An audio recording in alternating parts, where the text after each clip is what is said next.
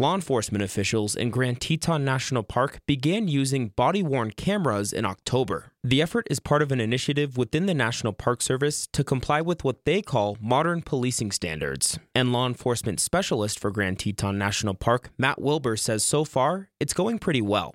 It's the wave of the future, and uh, it helps, I believe, everybody involved the law enforcement officer to um, the individuals we're contacting in the field. It holds everybody accountable. The camera is on the front of an on duty officer's uniform and is always on and ready to record should an incident requiring park officers occur. The program was actually put in place back in 2018, but had to be decommissioned due to equipment and data storage issues. But now, everything's been upgraded, and Wilbur says most of the rangers he's worked with don't notice much of a difference in how they operate in their day to day duties. They're all very pleased that the program's been reinstated um, because they, along with what I believe and should believe that the, the general public would expect, is us to be moving forward as a program and uh, catching up to the modern world. And so um, it's just been great feedback of what I've heard so far. Footage from body cameras will be made publicly available whenever possible now, and glitches and data storage issues have so far been rare, Wilbur says.